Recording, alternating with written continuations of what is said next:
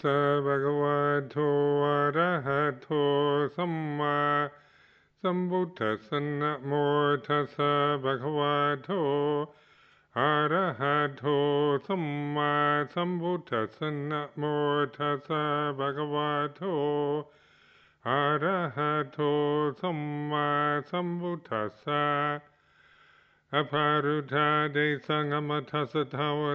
Ye Sodavanta Bamunchantu Satang.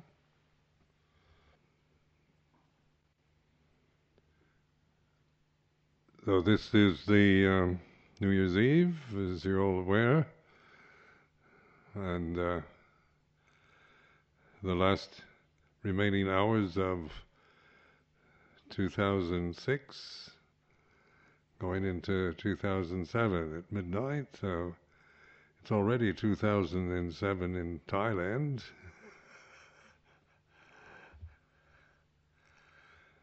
and so it's a time to reflect and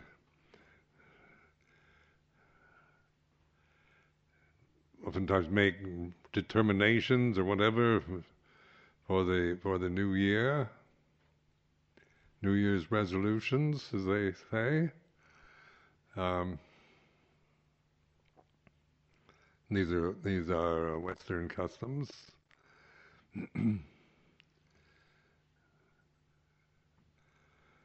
but this uh, these are opportunities we have in in uh, our human lifetime to uh, reflect, to contemplate the meaning of life, the purpose of existence, uh, to uh, contemplate our own, you know, our own life and how we relate to the uh, society we live in, the planet that we live upon.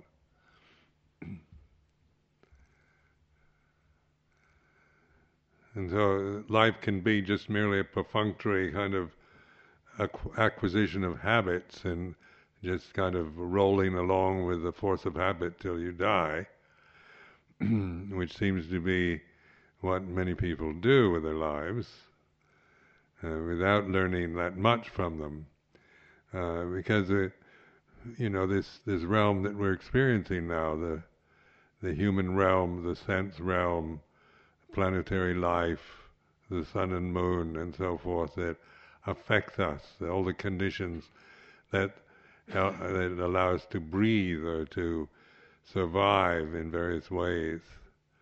Or you can recognize the total dependency uh, of this universal system that we're very much uh, affected by. Uh, this ability to reflect on it is what the Buddha was pointing to. If we were merely just conditioned creatures, just programmed at the beginning and and meant to just operate in the terms of procreation and survival, uh, then we wouldn't we wouldn't be able to reflect or contemplate that what is the meaning of life. And there's a independent uh, uh, published uh, magazine section called "Where Is God," and uh, this was a couple of weeks ago. And this, of I was mentioned in this, this terrible photo of me, and, and they had uh, they had uh, they had you know very important uh, uh, representatives of the major religions. So I guess that's quite a quite an honor to be considered in that level with the Archbishop of Canterbury and the and the Cardinal O'Connor and whatnot. But the chief rabbi, and so forth. but this is uh, this is what you know what what we're experiencing religion. What is the purpose of religion? I've been many people have asked me over the past uh, over this past year about you know religion seems to cause more problems than solve them, and we can see there's so many uh, you know religious conflicts in Northern Ireland between the Protestants and the Catholics, and and then in Israel, Palestine between the Israelis and the Palestinians. But that's not, you know, there's different religious attitudes, identities, between in Islam itself between the Sunnis and Shiites, and then uh, we can always name various conflicts we have. When I was I was brought up as a Anglican in the United States, we're called Episcopalians, and uh, we always considered ourselves, uh, you know, we kind of looked down on the other uh, Christian groups.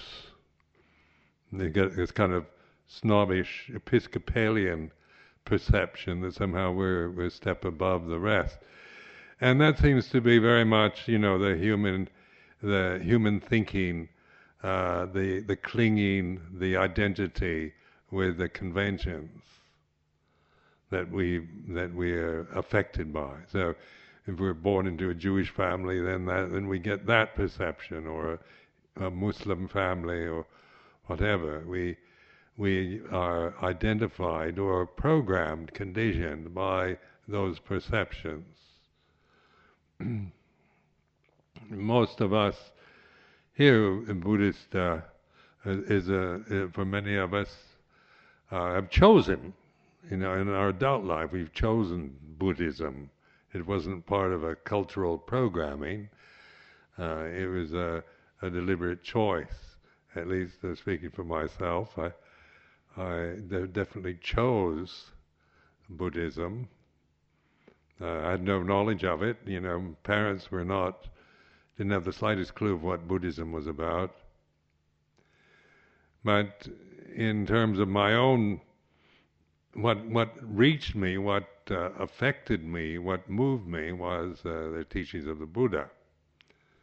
So I was about 21 years old so that was uh, over 50 years ago that uh, that I uh, uh, first encountered Buddhism, and and some and I can't explain at that time, you know, what it was that that uh, moved me so much because it wasn't particularly from the intellect at all. It was uh, coming from the the heart level or the intuitive sense something beyond just the the intellectual conditioning, which was very much uh, an intellect that was programmed and and developed through identity as being Christian and with uh, American values and mores and attitudes modern science.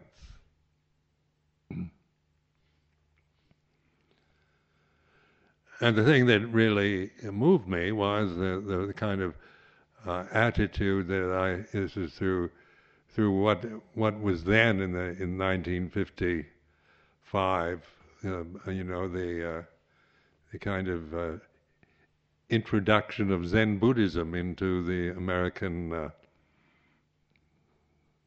country. There's this uh, from Japan, from the Japanese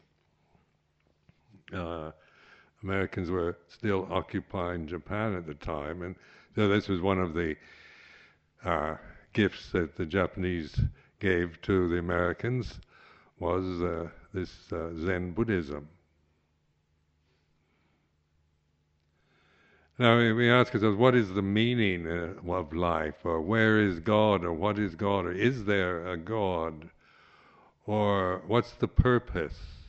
We, you know, these are thoughts that we have because uh, we find ourselves living in these human bodies and we don't really know what we're doing or understand it very well. It's all rather mysterious. And so we, we feel we need to be told by authority. We look to authority to uh, say those above us are older than we are, or priesthoods, or or scholars. Um, you know that that we, we can when we're young we tend to seek information and knowledge from teachers and parents and and people who we look to as those that have some wisdom or some authority or knowledge of the world. But there's also uh, in this human consciousness this uh, questioning ability. We uh, why? What is the meaning? What is the purpose? What is God? Is there a God? what what is beyond death? What happens when when when I die? What happens when somebody dies? And so these are the the questions that you know we sometimes seek answers for from from uh, priests or monks or rabbis or or people in the know, authority figures.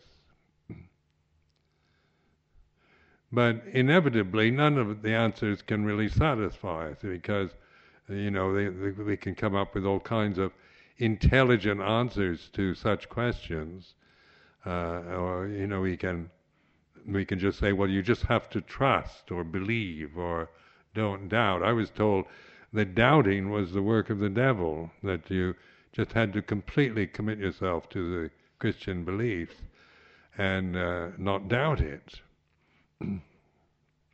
so this was an impossibility for me to, to, you know, just couldn't do it because this questioning nature seemed to be very strong, you know, and I couldn't, didn't have the trust or the faith in the authority figures that I experienced in my life up till then that that I could actually take their word for it and just go along with with what they tell me.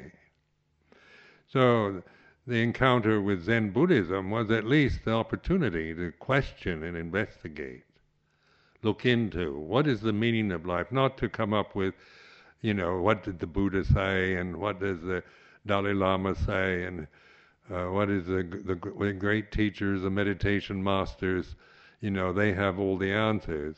Even though on a condition level, I could definitely, you know, want answers from those outside me.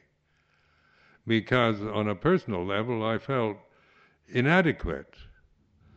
Uh, I felt I was confused and and bewildered by life, and I was looking for answers to questions from those who I uh, assumed would, would know the answers. But as you get to a certain age, you realize even the authorities really, you know, they can't answer these questions. But within the human psyche is this uh, longing, a kind of aspiration or longing a movement to want to understand our lives. And of course, I had the, uh, the first half of this month had the opportunity to go to Egypt uh, for two weeks, and I was going to to this ancient uh, country. You know, when you're in Egypt, you kind of realize uh, how old. You know, for for us, uh, we think of the Buddhism as being an ancient religion, but that was only 500 BC. And you get into Egypt, and it's like 3000 BC. They built these temples and these pyramids and tombs and developed this rather elegant culture uh, and beautiful architecture and aesthetics and philosophies and whatnot, all around the subject of death and God or gods or the meaning of life or uh, the uh, seemingly kind of uh, incredible obsession around death. These pyramids were tombs to bury the pharaohs in.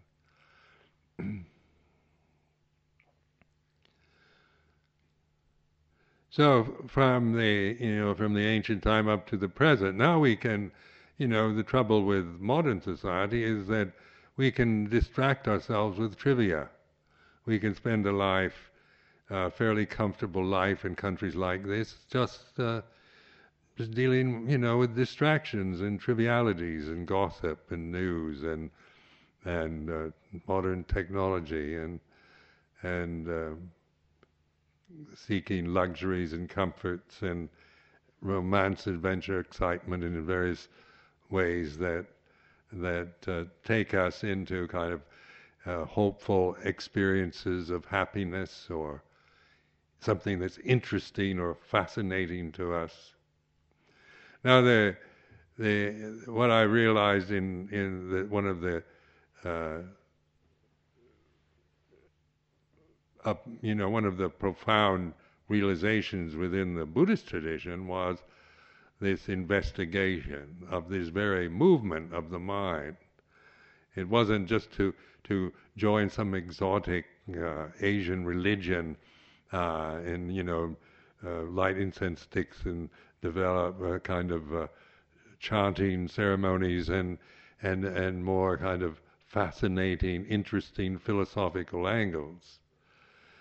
Or seeking something, you know, within because it's it seemed more kind of exotic and and uh, you know more fascinating, even more romantic in a way than than the old kind of Episcopalian style of middle class America.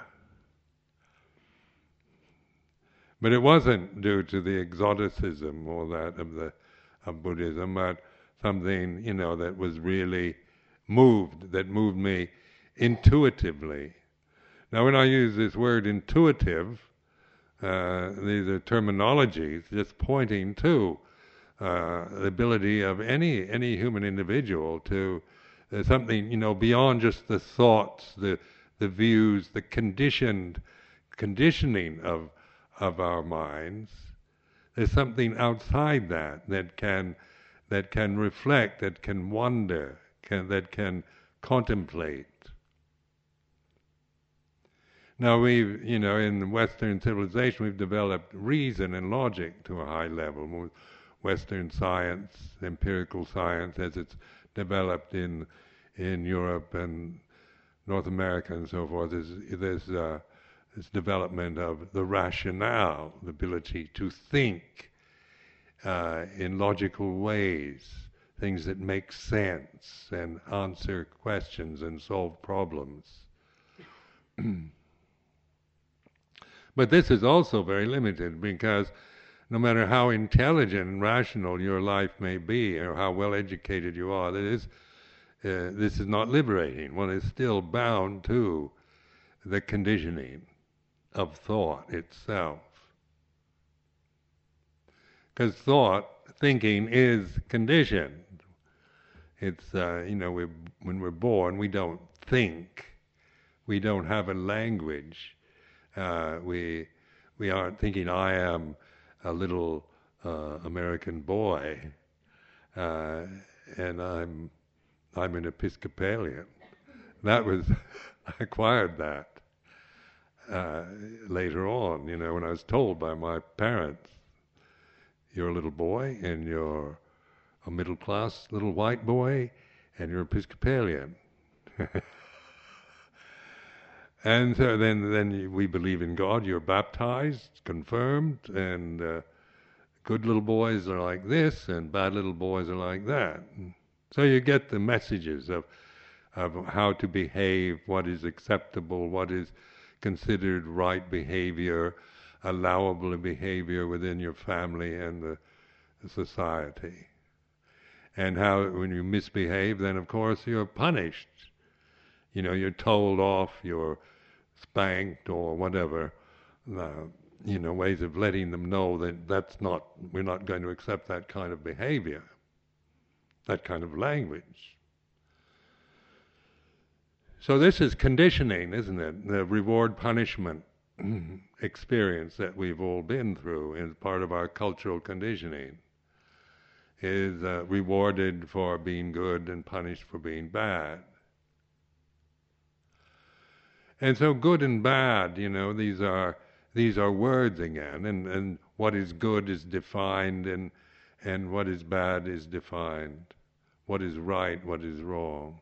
And and yet these are words, these are concepts that we that we are conditioned. We are told we, we acquire them after birth.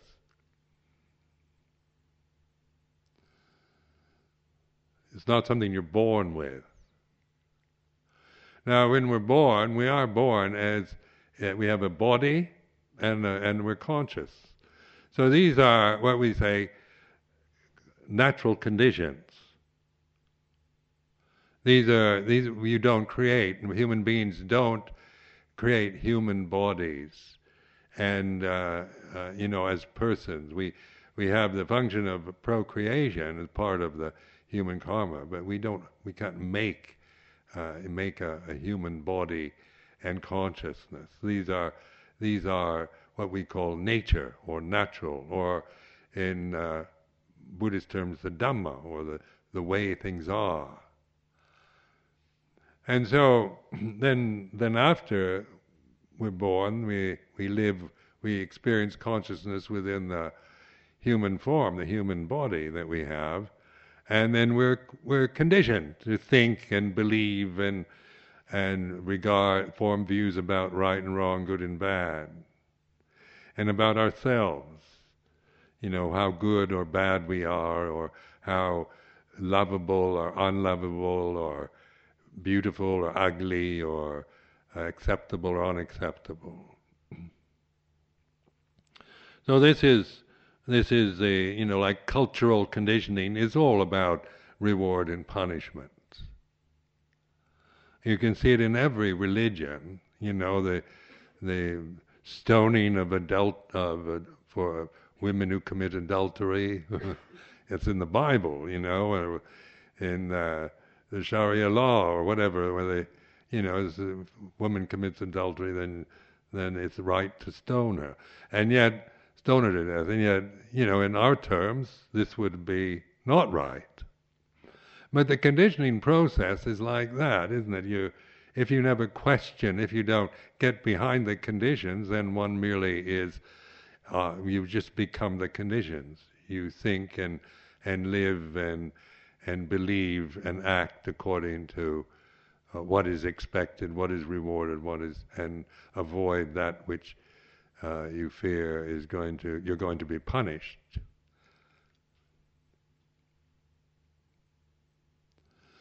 So in the conditioned realm, when we, I use this word condition, and the, the Buddha emphasizes this, uh, conditioned phenomena, conditions, or phenomena, or existence, these words, English words, all convey uh, forms that uh, are born and and then uh, uh, reach their peak and then cease, birth and death. So all the conditions around us, what we see, hear, what we hear, smell, taste, touch, think, emotional feelings of love and hate, like and dislike, uh, elation and depression, and so on. These are conditions because they all have a beginning and end, just like this is the end of 2006. There isn't much left of it. And the beginning, in a couple of hours, of 2007. Now, this is a convention. This is not, these are just agreed conventions that we have. You know, in the Buddhist year, it's, it's, it's, it's a, you know, if you go by the Buddhist year, it's a, it's uh, 2,550, isn't it? 2,550. and so in Buddhist countries, they, you know, they can't even agree on that because Sri Lanka is one year ahead of Thailand. but at least when you're in Sri Lanka, you go by what they say, and then you're in Thailand, you, you go along with what they tell you. Just because it's an agreed convention, it doesn't have to be proven as ultimately true or which is the best or the you know the the correct one. It's just uh, regarded as just a, a, convention to use regarding time, the planet's revolution around the sun, and and and the way that we in, in our own society, our own culture, we we go by what they call the Christian era so after Christ, A.D., uh, then we've we've got, uh, so this is 2000, nearly 2007. I said before, in Thailand it's already 2007. If they if they're using Christian conventions. but now the world tends to go along with that. That seems to be what, what generally you know people regard as the way of dating things is is uh, is that um, particular Christian form. Doesn't mean you're Christian. It just means a, a conventional agreement. We agree to use that to make things easy. Because if everybody forms their own own way of dating everything, it would be terribly confusing. so conventions can be used to simplify, to make agreements uh, as, as, as, in human societies on on that uh, you know on time and place and names and and language and whatnot. But this is all conditioned. Every religion is a condition. You know, so Buddhism, Theravada Buddhism is a convention, a condition. So this word condition, convention, these words mean the same thing.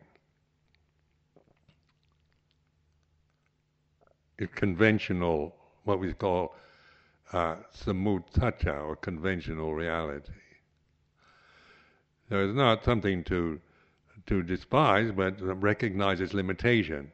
It is it's human made human agreements on behavior, on religious belief, on uh, good manners, etiquette, uh, laws, and so forth that that we all uh, agree. Uh, we, you know, if we're going to live together, we agree to do it like this.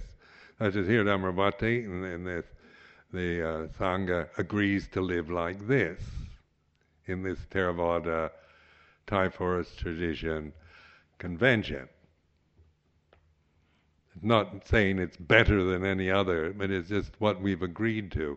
So this, this putting it in the proper context, uh, so that you you understand how to use convention. Because if we if we don't understand that convention is very limited, and if attached to and identified with, creates conflict. Because you know this is why they say religion uh, more trouble. You know, they they're the source of all the conflicts, religious quarreling and religious hatreds and prejudices and biases.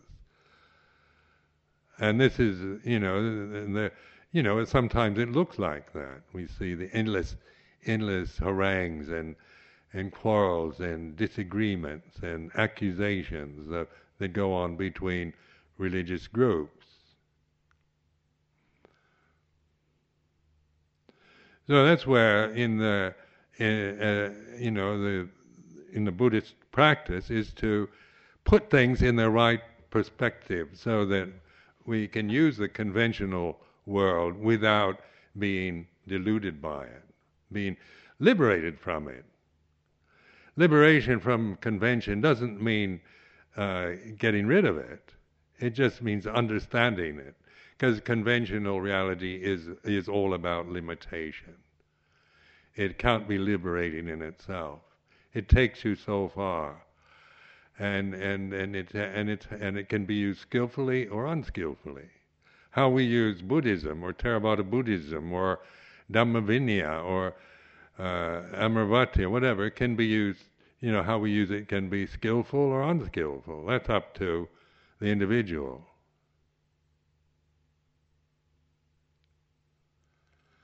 Now, the point is not to just be skillful at using a convention, but in awakening uh, to ultimate reality, paramattha satya. Now, in Pali, paramattha is like the ultimate truth. What is that? What is the ultimate truth?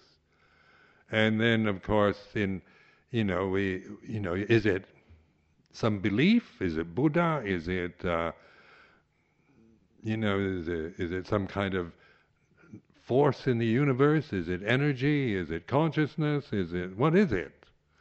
And we we would like an answer, you know, some kind of of uh, word or concept for that, because we're used to. We would like to solve solve the que- the problem, the question, have an answer to the question. But in Buddhist meditation, the aim is not to answer the question, but to be the question, be that awakened attentiveness rather than the grasping of even, you know, very erudite qu- uh, answers, uh, traditional orthodox positions, views, and attitudes of any religion. Now it's very, you know, it seems very strange to many people, Buddhism, because what it does is it doesn't give you the answers to the questions. What is the meaning of life? What is the purpose? Why, why was I born?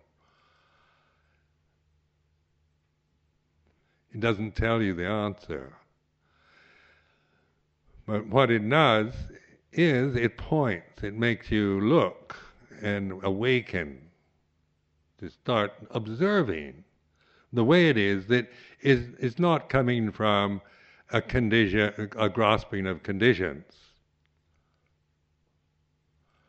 So usually we're you know we, we form views about how to meditate and and meditation techniques and and views about meditation practice and energy and and states, uh, concentrated states, and so forth. And so, in Theravada Buddhism, we've we've got a plethora of views and opinions about how to meditate, and what's the best way, or what is the true Buddhist practice, and on and on like that. So we can we can form strong views, uh, you know, according to how we interpret scripture or the various uh, how we regard the teachings that we hear, or f- find our own preferences, our own, uh, you know, to justify our own particular viewpoint. We tend to incline towards those conditions or those conventions that support what we want to hear or what we want to know. But in, uh, but the, in say in uh, vipassana meditation, what is generally referred to as vipassana, insight meditation, what this really means is insight, looking into, observing. And this very ability that each one of us has is not coming from a position of Buddhist position or a Buddhist bias or anything that we're we're operating from, but it's the the simple, immanent reality of awakened consciousness. Now that sounds simple enough, but awakened consciousness is something that, that we're not used to, is not an experience that we, that most human beings uh, can really understand. Even though we, you know, we have that experience quite naturally, in our culture we're not, we have no words for it. We don't know, you know, we, we, we form goals like attaining, like achieving, uh, purifying, becoming, getting rid of sin or uh, bad habits or whatever, however you want to put it. So when we get stuck into that dualistic thinking pattern again, we can't. We're stuck. We we we we're we we're kind of bound into this cycle of thinking. Now, thinking itself is a convention, not to be despised, but it, but as an attachment. If we're trying to figure it out and think and solve everything rationally, and have answers to our questions and solutions to problems through thinking, through analysis, through reason. well, then we you know, we come up with with things like uh, there isn't any God, atheism. We can we can form opinions about uh, religious teachings because we call them superstition, maybe because we we think they're all just rubbish because they're not they don't seem reasonable or fit our view of of what is uh, you know logical or rational, which we're we're attached to that function of the of the intellect. So, what is intuitive then is what we begin to start recognizing.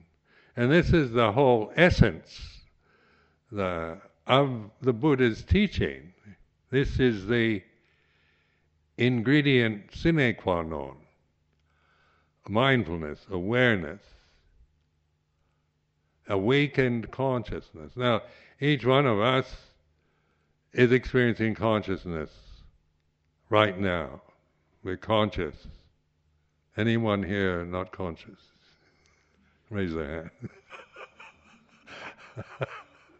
oh, really? you sleep?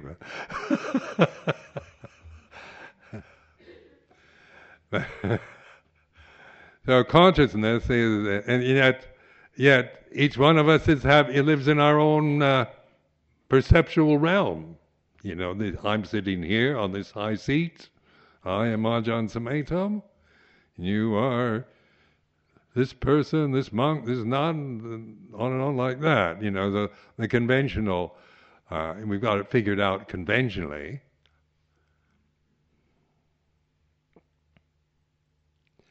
But consciousness isn't isn't thinking. It's not thinking operates within consciousness, but say returning, beginning to recognize a natural state of awareness that we're born with, that we forget about and ignore and bypass because we get so conditioned. The older we get, the more conditioned we become. Like children aren't highly conditioned yet. Usually they you know, it takes a while to, to get kind of set in your personality.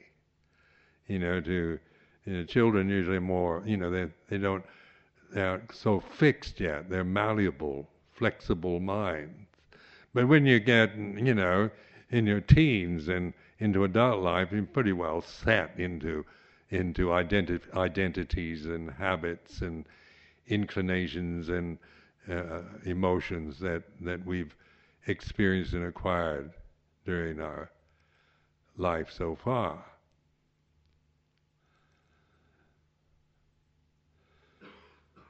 Now the awakened, like like say when I said I was 21, so I was, you know, convinced, you know, the ego, the uh, pride, conceit, fears, desires, uh, anger, uh, jealousy, all the rest, all the rest of the human emotions, uh, feeling of dread and anxiety, uh, uh, you know, and yet I had all these emotional habits fully kind of developed at the age of 21. I was educated, so I had a, you know, I had a, a good education, so I could think and I could make judgments, and and I had developed critical faculties, you know, know that that some of my emotions were childish and some were uh, all right, and others were embarrassing, and others were, you know, there was all kinds of value judgments about emotions. Because, and from my background, we we're all kind of embarrassed about emotions because we like to think of ourselves as reasonable and rational. At least, you know, in my ego, my sense of my self worth depended very much on sense I'm an intelligent, reasonable, rational man. And then so when you when you got turned on emotionally, you lost it. You were totally unreasonable, not rational anymore. And then that seemed like, you know, something bad or frightening or threatening because emotions are, are, you know, they're scary. They're, at least, you know, from my experience, you don't know what to do with them. And, and by the time you're 21, you've learned how to act like an adult most of the time, at least in public. And so, you, you know, I could put on an act and sound like a mature human being uh, you know, is clever enough to develop uh, the facade of, of being a sensible, reasonable person. At least I, I assumed that I could. I'm not sure everybody that knew me then would agree with that. but uh, inwardly, you know, there still was so much fear, anxiety, uh, anger, frustration, rage.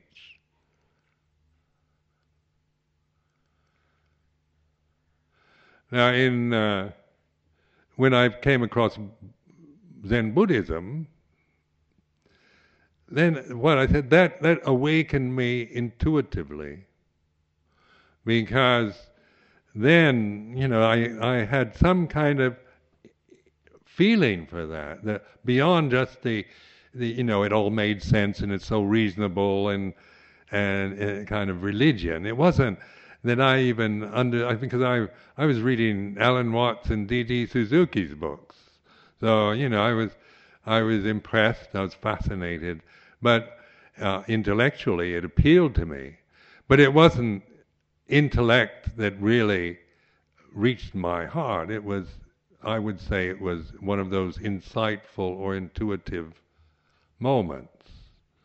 Suddenly you you you you, you know in a way that you can't figure out on the on your in, in your personal way of thinking.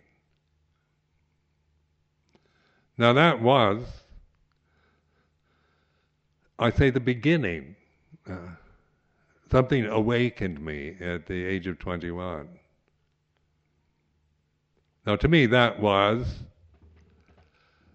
I couldn't explain it. I didn't understand what had happened, but something had shifted. And, and I did have an interest. I had suddenly this overwhelming interest in Buddhism.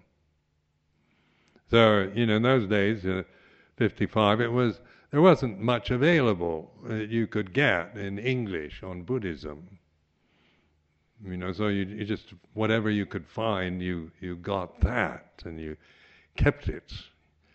You know, and you treasured it. Now there's so many Buddhist books. You, you know, you you don't treasure them anymore. You just figure out how you can get rid of them.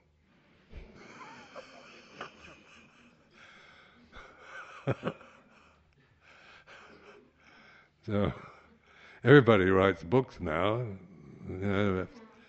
So in various languages. Of course, English is, so many in English, and that's not to to disparage that, but um, recognize that that there, that Buddhism is much more accessible now to to Western people, like here in Britain. Much, you know, any it's you know it's in the media. It's uh, monasteries like this are not that uncommon anymore. Or meditation. Watkins and bookshops like that. There's plethora of Buddhist literature of every sort, every form, every sect, every tag on Buddhism. You get it on internet. So the the Buddhist conventions are very accessible now to everyone, everywhere.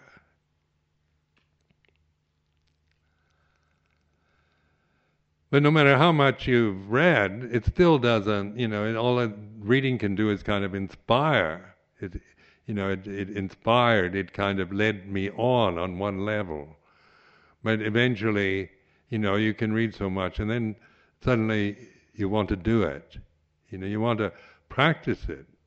You don't want to just acquire knowledge about Buddhism and learn more about Buddhism from literature or from courses in the university.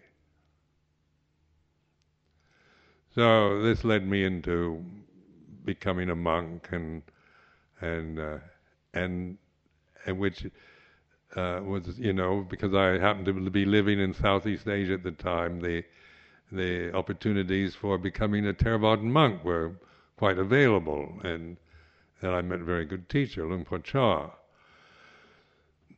now that was. Uh, now, it wasn't one thing that appealed to me about uh, Luang Por Chah's attitude was that it was investigative.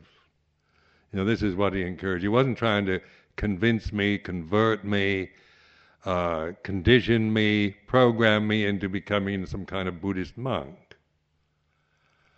You know, I was quite willing to do that, actually. You know, I, I was quite willing to go along with everything. Um, but I never got that. That was the that was the the purpose of becoming a monk was to just uh, uh, you know wear the robe and chant the Patimokkha and learn Pali and and uh, say all the right things about you know acquire a kind of Buddhist costume or a, a front of you know another another conventional form because his attitude was this awakeness. What what I felt living with with Luang Por Chah was that this, what he was always doing was kind of awakening me when I'd get lost in my own views or fears and things like that. I always felt this sense of him, you know, of him being there, and he wasn't on my back or, you know, spying on me or pursuing me in any way, but just just this attitude of looking into, you know, what is suffering, what are the causes of it. Now, the ignorant human consciousness always blames suffering on externals.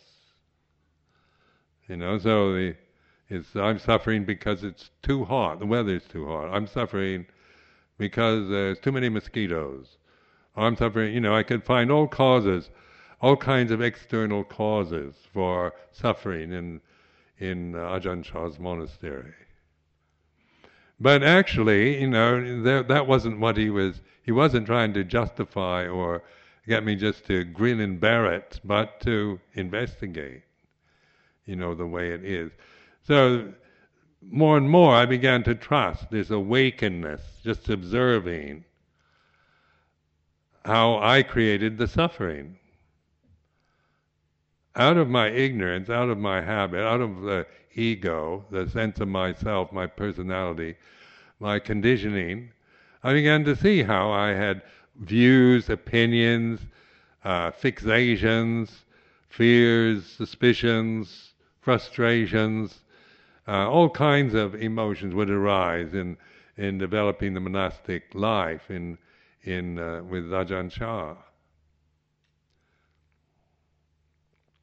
But the but the what was continually pointed to was awakeness, not to just uh, try to get along and and go along and just surrender and kind of fit into everything, uh, you know, as some kind of by being rewarded or or punished if if I didn't, or rewarded if I did.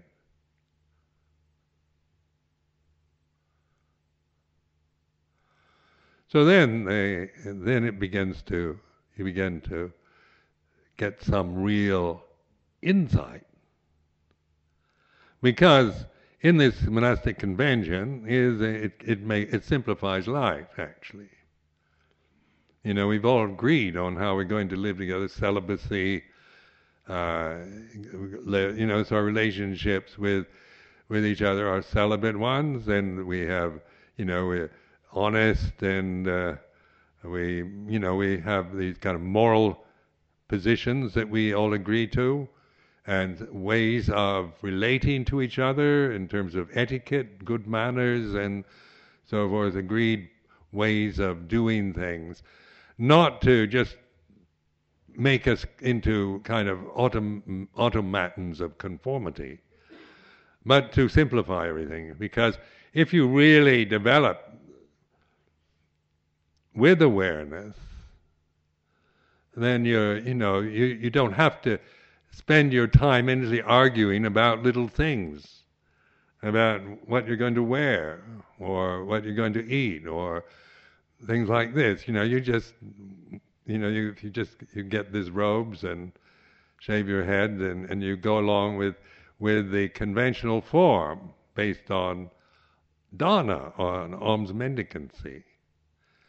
And so that, you know, it realize how simple one's life is in a monastery.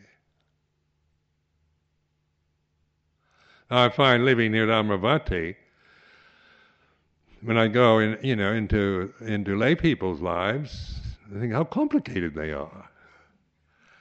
You know, they're so complicated and and endless options and choices and and decisions have to be made on, on you know just on so many ways that that that I don't have to be bothered with, you know. So it it makes life simple. So it gives me this a, a kind of sense of of my my my life as a way of practice of of developing this awareness because I don't have to spend it all the time making endless decisions and and uh, making money and having uh, romantic relationships or doing anything like that, but just you know, see, observing what what uh, you know the the uh, life as I experience, how it, how I react to it, how I feel about it.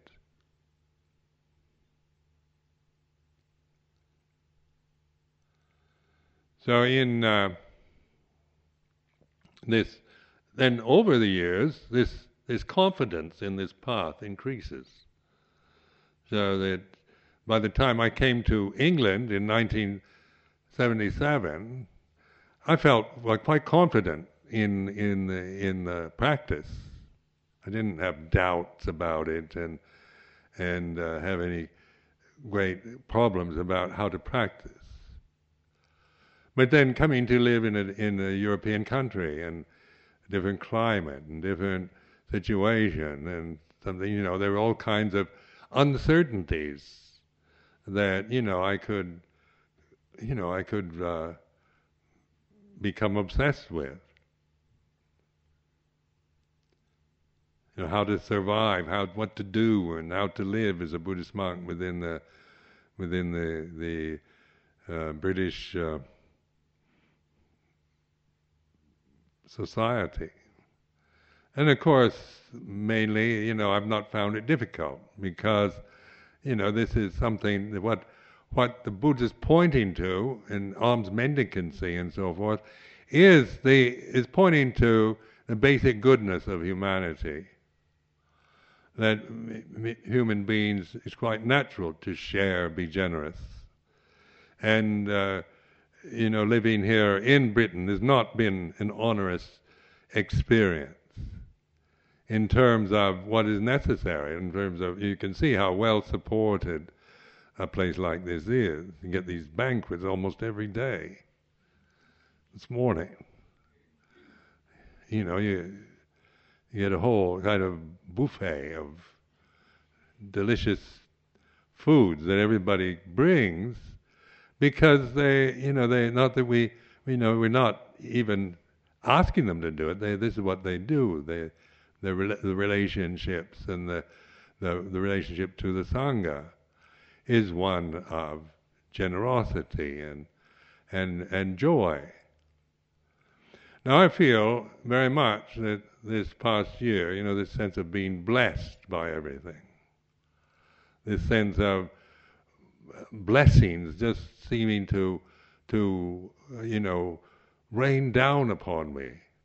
And this is the more I trust in this awareness, in in the mindfulness, and open to the universe because it's not shutting anything out.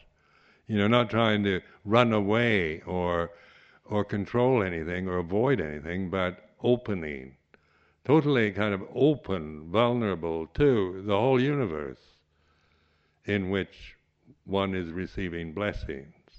Now, what is that?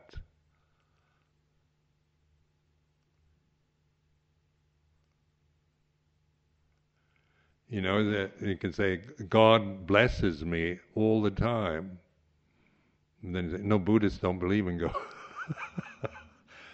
but in terms of of the actual realities of life, you know, experiencing that within this form, this this human form. When I let go of uh, of all the conditions then then this is what I experience is this this continuous flow of blessings. So for this new year, say this is this is my uh, termination. To to uh, you know really trust in this, to be uh, you know to open to the universe, not to try to find a a, a nice safe cave uh, you know. Protect me from all the terrible predictions and the fears that that seem to permeate our society at this time. On a personal level, you know, you listen to the news or read literature, and it all sounds so dismal and so threatening uh, about pollution and and um, ch- climate change and and war and and and uh, just uh, overpopulation. There's so many threatening, frightening perceptions, and and fear seems to this is I'm never you know on one level seen so much fear in a kind of as a kind of continuous doses of fear and anxiety that we get in this society. Because the future is, you know, 2007 right now is the future. And anything could happen in 2007. Anything you think of. It could be, you know, everybody gets enlightened, all five billion human beings. I don't, I'm not counting on that.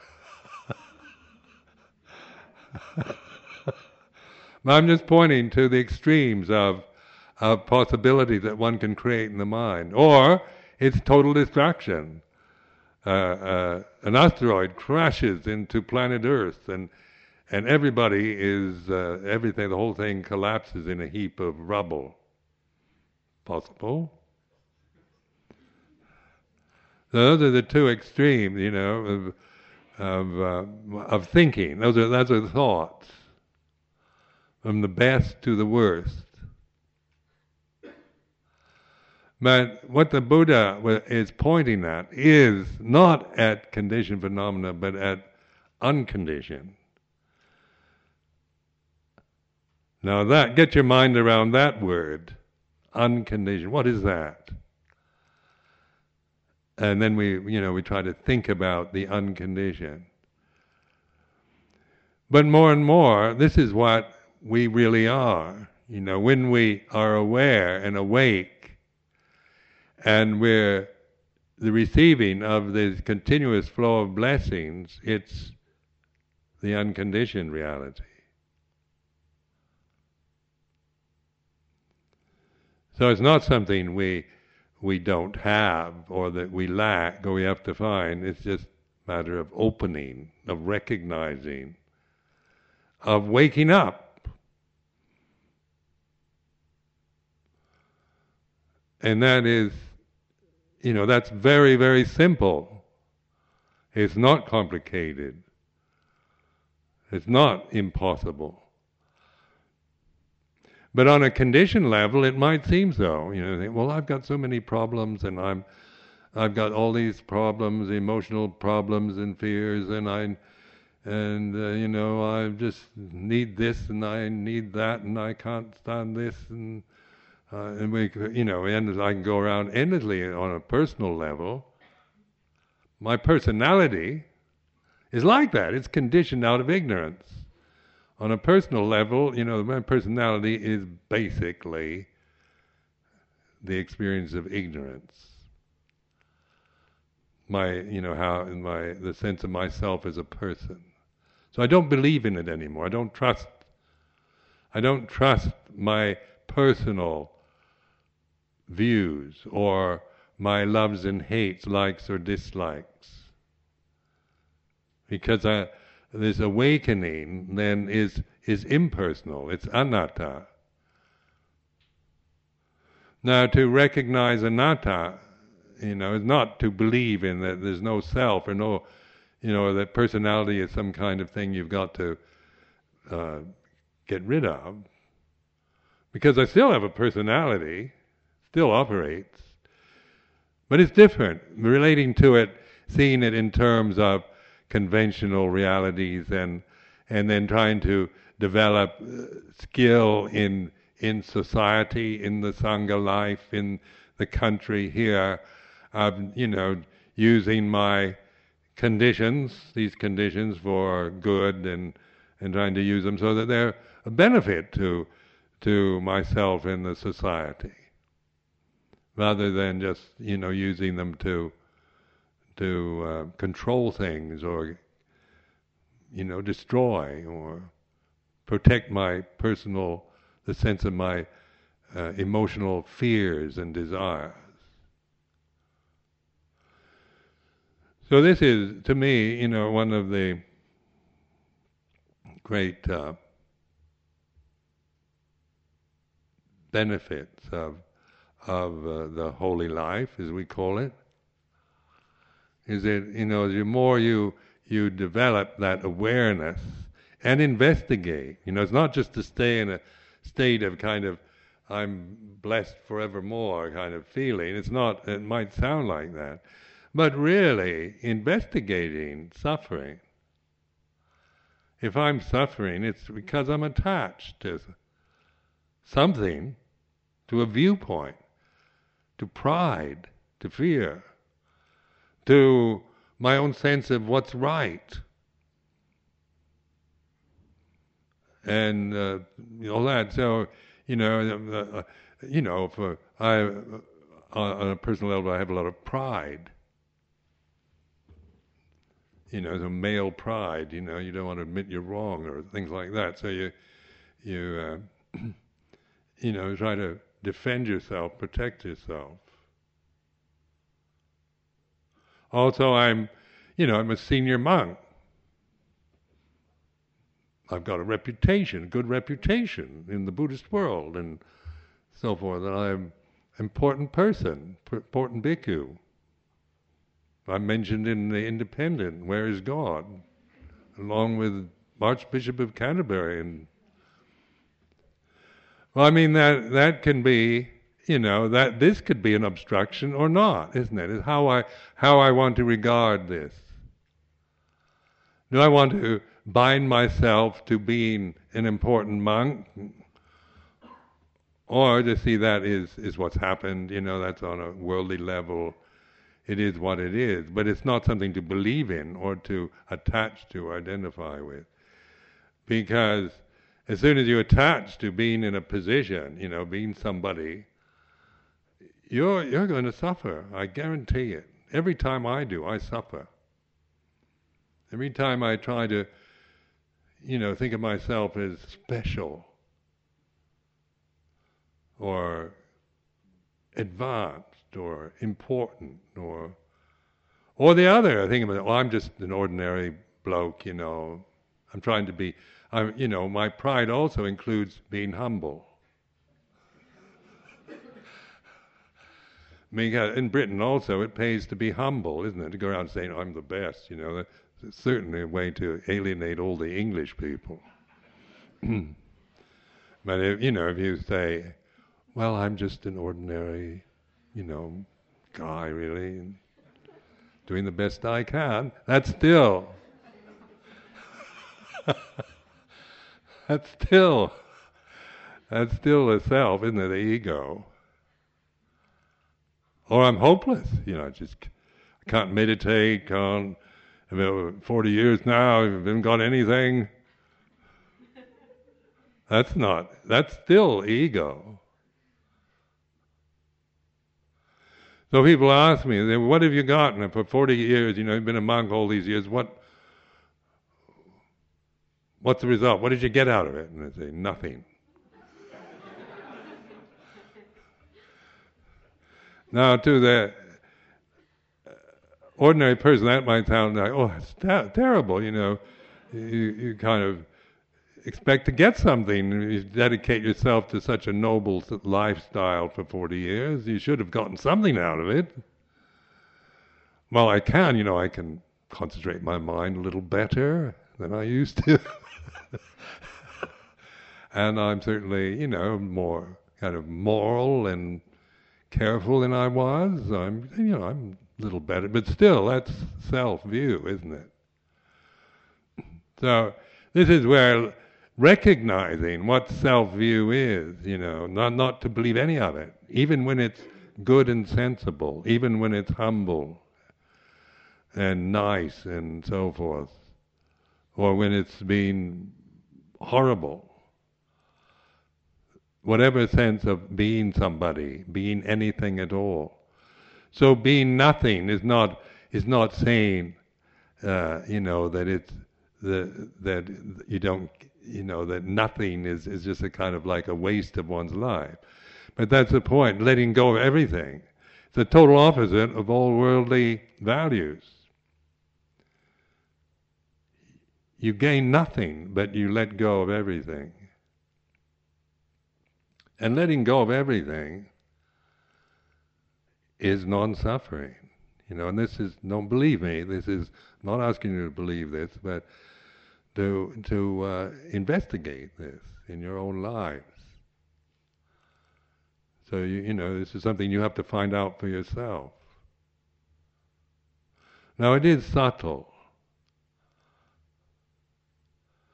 So you know, the, recognizing how how important it is to to really uh, observe and notice just this movement of change, changing thoughts, how thoughts, how they begin and end, or emotions arise and cease, and the, the awareness of that, that sense of pure subjectivity, observing the objects, because emotions are objects. You can, you know what you're feeling.